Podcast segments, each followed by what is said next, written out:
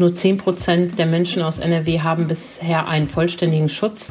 Das ist noch nicht viel und das ist im bundesweiten Vergleich auch unterdurchschnittlich. Und das zeigt, wie viele Millionen Menschen da noch anstehen, um in den Wochen ab dem 7. Juni einen Termin zu bekommen. Denn zum 7. Juni fällt nun auch in NRW die Priorisierung bei der Corona-Impfung. Trotzdem bleibt der Impfstoff knapp und der Ansturm auf Termine weiterhin groß. Wie man dennoch am schnellsten an einen Impftermin kommt, darüber sprechen wir gleich im Podcast. Ich bin Julia Marchese. Hi. Rheinische Post Aufwacher. News aus NRW und dem Rest der Welt. Hallo zusammen, schön, dass ihr wieder zuhört. Bevor wir starten, möchten wir euch sehr gerne dazu aufrufen, uns Fragen zu schicken. Wir treffen nämlich Ende nächster Woche einen professionellen Balletttänzer. Wir sprechen für unsere Wochenendfolge mit Michael Foster, der am Ballett am Rhein tanzt. Wie hart ist es eigentlich, Tänzer zu werden und was macht ein Tänzer, wenn die Bühnen geschlossen sind? Schreibt uns einfach eine Mail an aufwacher.rp-online.de und wir stellen ihm eure Fragen. Fragen. Wir freuen uns. Nun ist klar, im kommenden Monat, genauer gesagt zum 7. Juni, folgt NRW dem Beschluss der Gesundheitsministerkonferenz und hebt die Priorisierung bei der Corona-Impfung auf. Damit können sich dann schon bald alle Bürgerinnen und Bürger, die möchten, einen Termin zur Impfung machen. Alter, Vorerkrankungen oder die Berufsgruppe spielt dann also keine Rolle mehr bei der Terminvergabe. Doch wie genau komme ich denn jetzt eigentlich an so einen Impftermin? Darüber spreche ich jetzt mit Antje Höhn Höning aus unserer Wirtschaftsredaktion. Hallo. Hallo. Antje, kommen wir zu Beginn doch direkt mal zur großen Frage, wie komme ich ab dem 7. Juni an einen Impftermin? Es wird ja voraussichtlich zu einem riesigen Ansturm auf die Termine kommen. Gesundheitsminister Jens Spahn hat schon gesagt, dass die Aufhebung der Priorisierung nicht gleich bedeutet, dass nun alle schnell einen Impftermin bekommen werden und appelliert an die Geduld. Ja, das ist leider so, denn mit dem Ende der Priorisierung ist die Knappheit beim Impfstoff noch nicht zu Ende und ähm, das wird noch ziemlich knubbelig werden. Grundsätzlich gibt es ja zwei Möglichkeiten oder genauer gesagt sogar drei, wo sich die meisten Menschen impfen lassen können beim Hausarzt, im Impfzentrum oder, sofern sie Arbeitnehmer sind, über den äh, Betriebsarzt.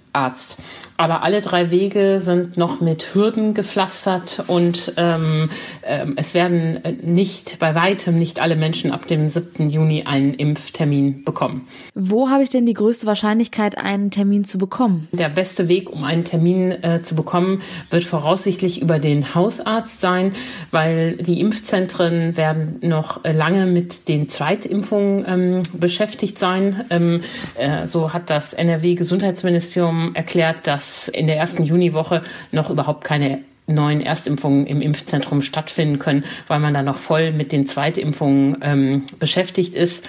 In den Impfzentren werden ja derzeit ähm, Zweitimpfungen vorgenommen, aber auch die über 70-jährigen chronisch Kranke und bestimmte Berufsgruppen aus der Priorisierungsgruppe 3 geimpft. Du hast es gerade angesprochen, in der Priorisierungsgruppe 3 sind auch noch nicht alle geimpft und viele warten noch auf einen Termin. Was passiert jetzt durch die Aufhebung mit dem Rest der Gruppe? Ja, da sind in der Tat noch sehr viele Menschen äh, drin, ähm, viele Berufsgruppen, Beschäftigte von Pharmaunternehmen, von ähm, Entsorgungsfirmen, Logistik, äh, Verkehr Verkehr, ähm, die sind da alle noch drin und die sind bislang noch nicht äh, aufgerufen worden, um einen Termin im Impfzentrum machen zu können.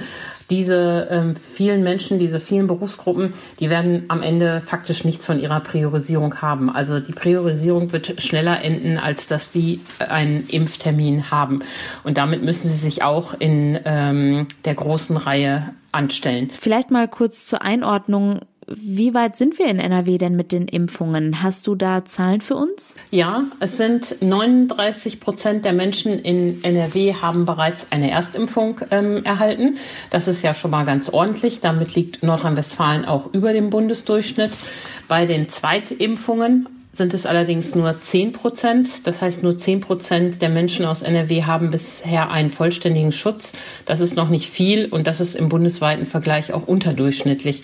Und das zeigt, wie viele Millionen Menschen da noch anstehen, ähm, um in den ähm, Wochen ab dem 7. Juni einen Termin zu bekommen. Wir haben ja in NRW zum Beispiel zwei kassenärztliche Vereinigungen, die die Impfung in den Impfzentren organisieren. Wenn jetzt alles grundsätzlich geöffnet wird, wie werden denn dann die Termine vergeben? Ja, das ist eine sehr gute Frage und ehrlich gesagt, es ist noch nicht geklärt. Entweder läuft das über die Buchungssysteme der kassenärztlichen Vereinigung, das heißt dann über diese bekannte Internetadresse 116117.de oder über die beiden Hotlines, äh, die man auch dort einsehen kann. Oder ähm, die machen es anders, die machen es außerhalb des KV-Systems und lassen die Leute dann über die Städte bzw. Landkreise ähm, direkt bei den Impfzentren anrufen. Aber leider ähm, konnte weder Ministerium noch KV da gestern was zu sagen und deshalb müssen wir da nochmal abwarten. Du hast gestern schon in einem Artikel darüber berichtet, dass im Moment schon einige Hausärzte wieder aus den Impfungen aussteigen. Grund dafür ist die angespannte Stimmung bei der Impfstoffnachfrage und die dadurch entstehenden Schwierigkeiten bei der Regelversorgung. Jetzt wird der Ansturm ab dem 7. Juni vermutlich noch höher werden. Was ist zu erwarten? Genau, zusammen mit meinem Kollegen Max Plück hatten wir den Text geschrieben ähm, und der, wo äh, drin stand, dass ein, die ersten Ärzte aus dem Impfen aussteigen. Das sieht die Kassenärztliche Vereinigung Nordrhein entspannt. Äh, die sagt, das machen manche vielleicht auch nur vorübergehend, weil sie Urlaub haben, weil sie eine Pause brauchen, um erstmal da jetzt weiter zu impfen und ist eigentlich überzeugt, ähm, dass die auch das Impfen wieder aufnehmen werden. Also über 5000 ähm, Ärzte in Nordrhein-Westfalen impfen ja schon. Aber ähm, also für die Praxisteams ist das, äh, werden das ganz herausfordernde Wochen äh, werden. Und ähm, ein bisschen sind die das Opfer dieser doch sehr frühen Aufhebung äh, der Priorisierung, die die Politik wollte, um den Menschen auch mal positive Nachrichten zu geben. Aber das Problem wird eigentlich nur ein bisschen verlagert. Also die Priorisierung durch die Impfverordnung ähm, wird aufgehoben. Jetzt findet die Priorisierung im Wartezimmer statt und die armen Arzthelfer äh, müssen es ein bisschen ausbaden. Da kann man nur um Geduld und Freundlichkeit der Patienten bitten, dass äh, sie nicht äh, ihren Unmut dann am Praxistelefon äußern. In der Vergangenheit haben wir auch schon darüber gesprochen, dass einige Menschen gar keinen Hausarzt haben. Was ist denn dann mit denen eigentlich? Ja, das stimmt. Das sind ja ähm, oft äh, junge Menschen oder mittelalte Menschen, die nichts haben, deshalb auch nicht zum Arzt gehen, auch noch keine Vorsorgeuntersuchung brauchen. Und für die ist es natürlich tatsächlich ein Problem. Auf ähm, Dauer sind für die sicher die Impfzentren eine gute ähm, Anlaufstelle, weil man da ja eben keinen Arzt braucht. Oder sie versuchen es über die Facharztschiene. Viele haben ja dann doch, vielleicht haben sie den Orthopäden, mit, bei dem sie schon immer sind, mit ihrem Tennisarm oder Frauen den Gynäkologen. Ähm, was ziemlich aussichtslos erscheint, ist äh, der Versuch, bei einem Hausarzt neu anzulangen. Da winken die Praxen verständlicherweise ab und sagen, wir müssen erstmal unsere eigenen Patienten versorgen, bevor wir neue Patienten aufnehmen. Jetzt sollen ja auch bald Betriebsärzte anfangen zu impfen. Das wird ja vermutlich auch noch mal viel Bedarf abdecken, oder? Ja, das ist wirklich äh, toll. Viele ähm, Unternehmen, äh, Konzerne, aber auch mittlere Unternehmen haben ja bereits Impfstraßen errichtet, äh, Pläne geschrieben, wie sie das machen. Die warten auch nur auf den Impfstoff und ähm, auch da soll es eben am 7. Juni losgehen.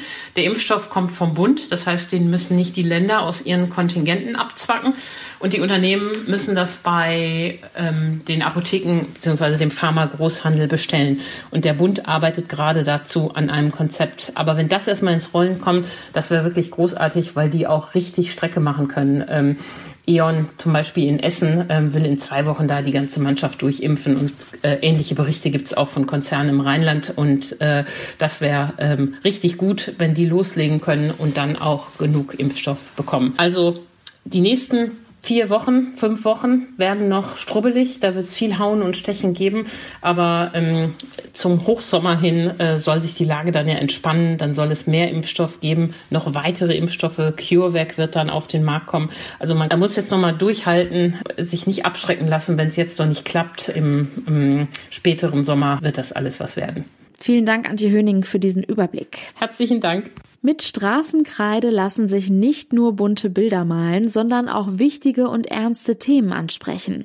Zum Beispiel Vorfälle von sexualisierter Gewalt. Und das wird in etlichen Städten in NRW auch gemacht. Zum Beispiel in Köln, Düsseldorf und Wuppertal. Cat Calls Off ist der Oberbegriff für die Aktion. Ich spreche jetzt mit meiner Kollegin Jana Marquardt, die zwei Frauen aus Mönchengladbach getroffen hat, die dabei mitmachen. Hallo. Hi. Belästigungen und Straßenkreide. Beschreib doch bitte einmal, was bei der Aktion gemacht wird. Bei der Aktion ist es so, dass die Frauen, die ich jetzt getroffen habe aus Mönchengladbach, verkürzt Erlebnisse sexualisierter Belästigung mit Kreide auf die Straße malen. Dafür benutzen sie ganz viele verschiedene bunte Farben und stellen die Ereignisse dann sehr verkürzt dar, manchmal auch nur mit einem Zitat oder einem kleinen Detail aus dem gesamten Vorfall.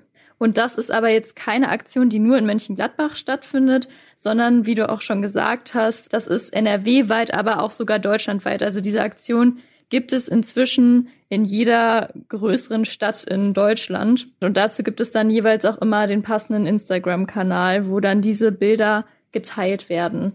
Und ich habe auch gesehen, es gibt auch Instagram-Accounts zu dieser Aktion aus Maastricht und New York. Kannst du vielleicht mal ein Beispiel von so einem Zitat nennen?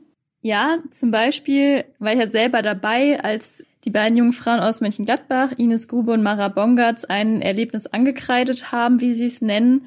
Und da haben sie dann zum Beispiel auf den Boden geschrieben, Hashtag Stopp Belästigung, die Kleine braucht mal ein bisschen Spaß, komm, wir drei besorgen es dir. In dem Fall ging es um folgende Geschichte. Sie haben nämlich von einer Nutzerin ein Erlebnis zugeschickt bekommen, bei der sie in der Bahn stand und dann von drei Männern angesprochen wurde, die dann Kussgeräusche gemacht haben und laut über sie geredet haben. Unter anderem auch das, was Ines und Mara auf den Boden geschrieben haben. Also die Kleine braucht mal ein bisschen Spaß. Komm, wir drei besorgen es dir.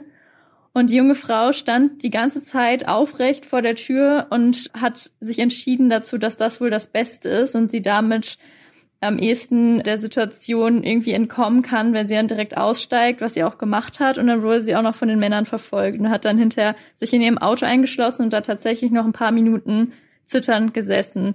Genau auf solche Erlebnisse wollen die beiden jungen Frauen aufmerksam machen. Für diese Aktionen wird der englische Begriff Catcalls verwendet. Wortwörtlich übersetzt wäre das im Deutschen also Katzenanrufe. Ich nehme an, das ist damit aber nicht gemeint, oder? Das ist nicht damit gemeint. Das ist, kommt aus der englischen Umgangssprache und bezeichnet ja, anzügliche Bemerkungen, das können auch Pfiffe oder Rufe sein, die Männer abgeben, wenn eine Frau vorbeiläuft.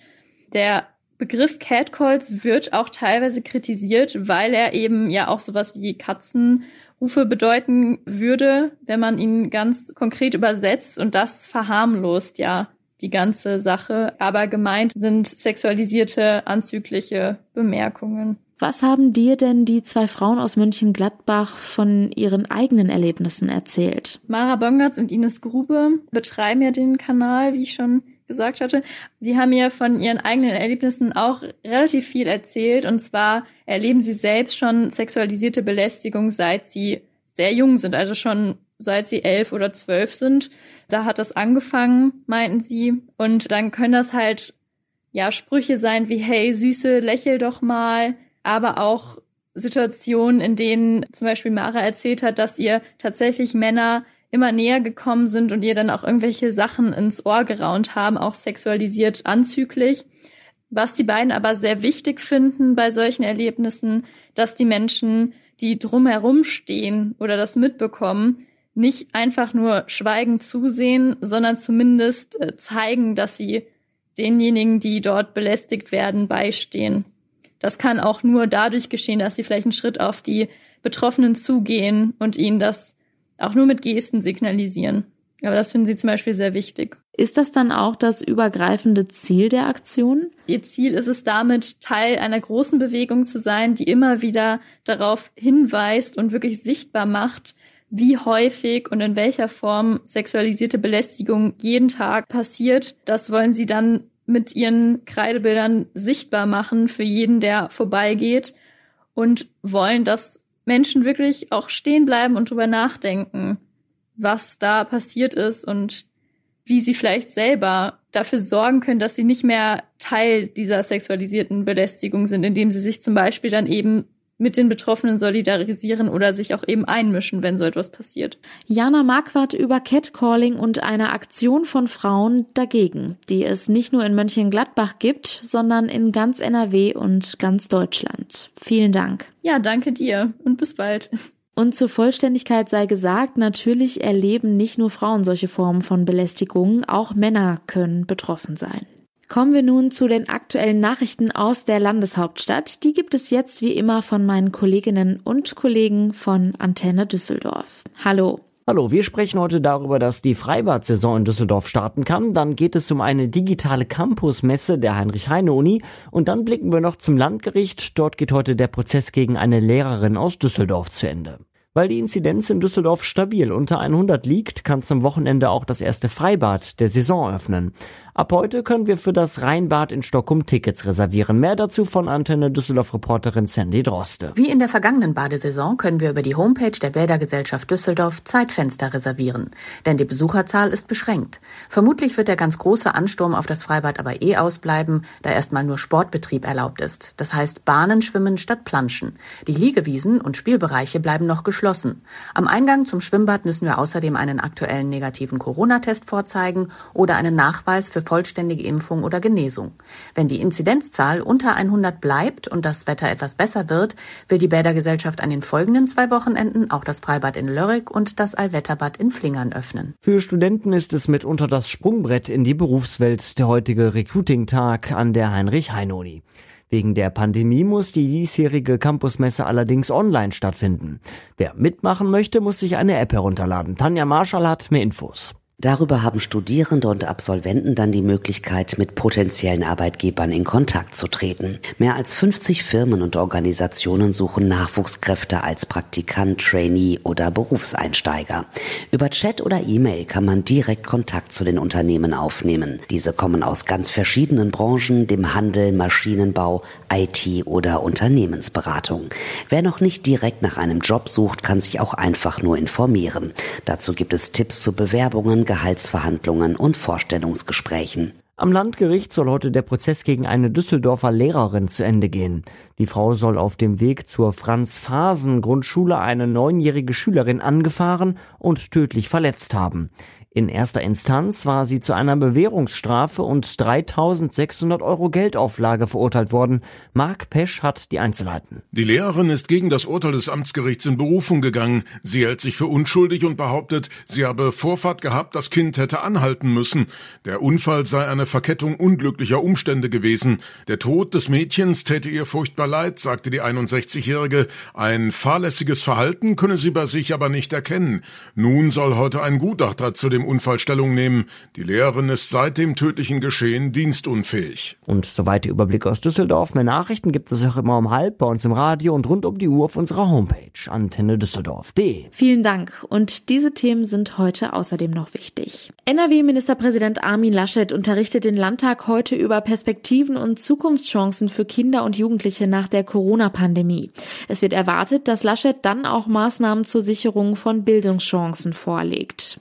In NRW hat sich der Import von Bienenhonig in fünf Jahren vervierfacht. Das teilte das Statistische Landesamt anlässlich des Weltbienentages morgen mit. Im vergangenen Jahr sind demnach 2688 Tonnen Honig im Wert von 22,4 Millionen Euro eingeführt worden. Nun noch ein kurzer Blick aufs Wetter. Und das bleibt weiterhin wechselhaft. Immer wieder sind Schauer und Gewitter möglich. Zwischendurch kommt auch mal die Sonne raus. Die Temperaturen liegen bei milden 14 bis 17 15 Grad. Und das war der Aufwacher vom 19. Mai. Habt einen schönen Tag. Ciao. Mehr Nachrichten aus NRW gibt's jederzeit auf RP Online. rp-online.de